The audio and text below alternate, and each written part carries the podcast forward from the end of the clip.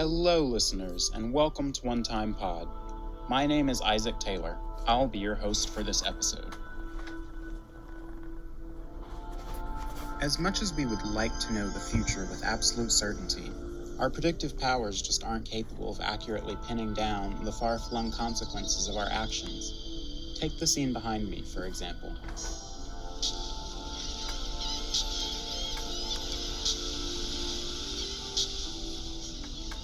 The year is 1789. A large sailing vessel has just pulled into port after spending a long time away from the United States on what was undoubtedly a tiring trip. The crew and ship are almost ready to return home for a well deserved rest, but there's one more checkpoint they must cross before they can do so. Ah, here they are now. Border agents, come to check the ship for contraband. You see, we decided we couldn't let just anyone bring things into the country at their leisure. Who knows what they could be carrying with them? Stolen goods, dangerous weapons, spies. There are countless possibilities, none of which are particularly healthy for the nation or its people. In order to handle this potential threat, the government created the Collection Act of 1789. This document established the United States Customs as well as what would come to be known as the border exception which states that searches of those entering the country can be conducted without reasonable suspicion or probable cause. At the time, this development was of no major concern, but as stated earlier, we cannot know what negative effects our actions may bring upon a distant future.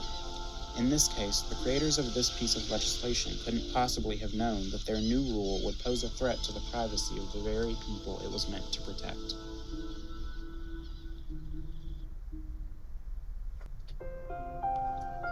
Ghassan and Nadia al Assad had reached the border. They were just minutes away from their home, the United States. The married couple from Massachusetts was returning from a family vacation to Quebec along with their daughters and some other family members. The mood of their fun family outing had been dampened a bit in the final stretch. Their 11 year old daughter had come down with a fever, so the family's primary concern had been attending to her health. If the family was expecting a smooth return home, their hopes were dashed upon reaching the US Canada border.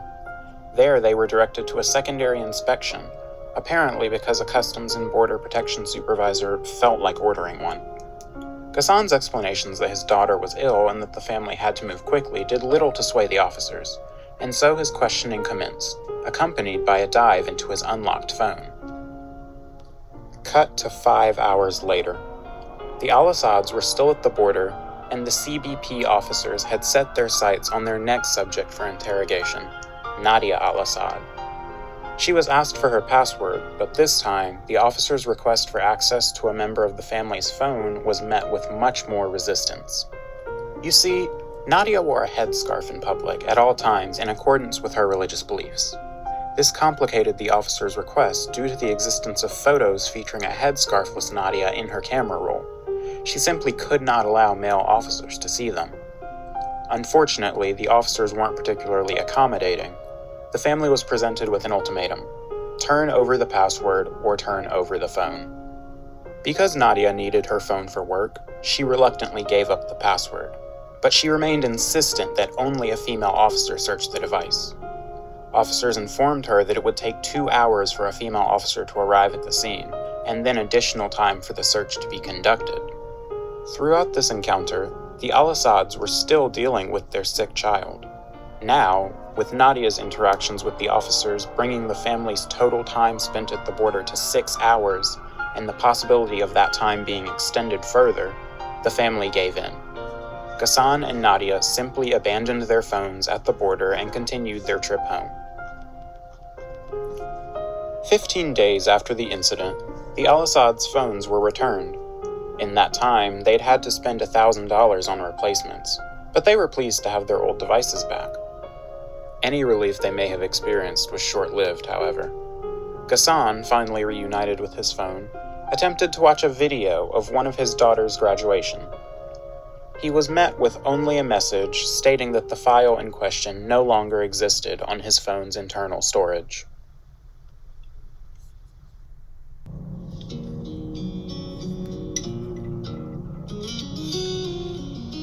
The Al Assads may have been our focus today, but they are certainly not the only people who've been in such a situation. In fact, they would go on to file and win a suit along with nine others in the American Civil Liberties Union against U.S. Customs and Border Protection, under the basis that their treatment that night violated their First and Fourth Amendment rights. So, how exactly could such a gross invasion of privacy be allowed in the first place? This is where we call our attention back to 1789 and the border exception.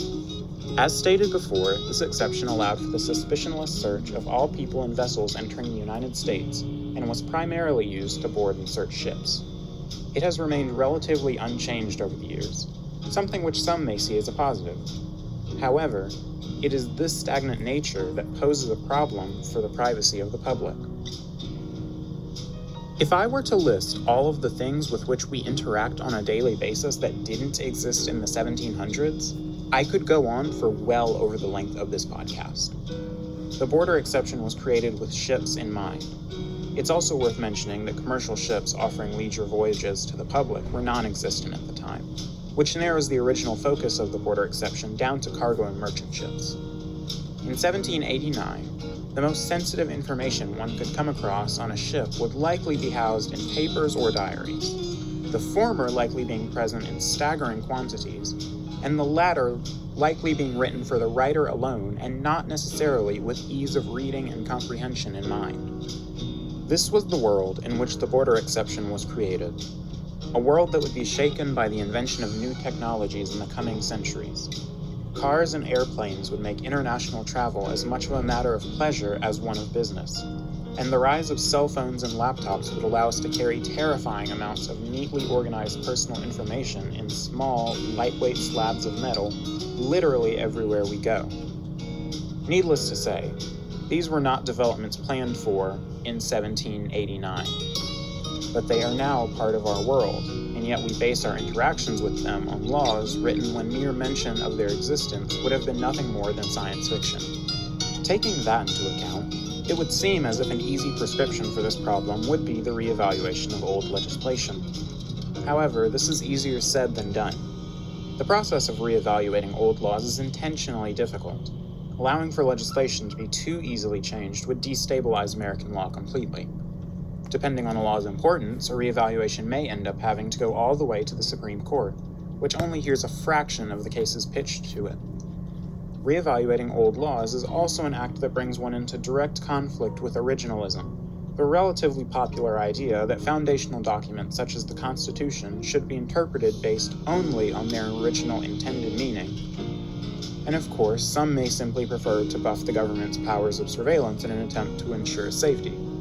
Courts, in some cases similar to that of the Al Assads, argued that the immense amount of information that could be concealed using electronic devices only further justified searching them. Additionally, while updating laws may help diminish the threat of abuses of power, after a few years, some updates would become insufficient. For example, courts currently lean towards prohibiting government officials from compelling suspects to give up their phone and computer passwords but they're more undecided when it comes to doing the same for biometric data such as fingerprints and facial features. As it happens, many tech manufacturers in recent years have opted to allow users to unlock their devices with either biometric data or passwords, creating something of a loophole for law enforcement. On a side note, for those of you deeply concerned about your privacy, there is a workaround for the biometric data issue. On Apple devices, holding the power and volume buttons while the lock screen is open prompts the user to shut down their device, and upon pressing cancel, users will be required to enter their password to gain access to their phone.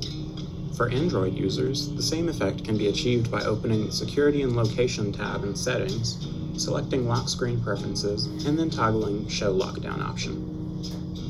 But I digress. The point of the matter is, although it is an excuse to let the right to privacy, something guaranteed to U.S. citizens, fall by the wayside, there really isn't anything stopping what we see as a perfectly sound and reasonable piece of legislation from becoming tomorrow's border exception.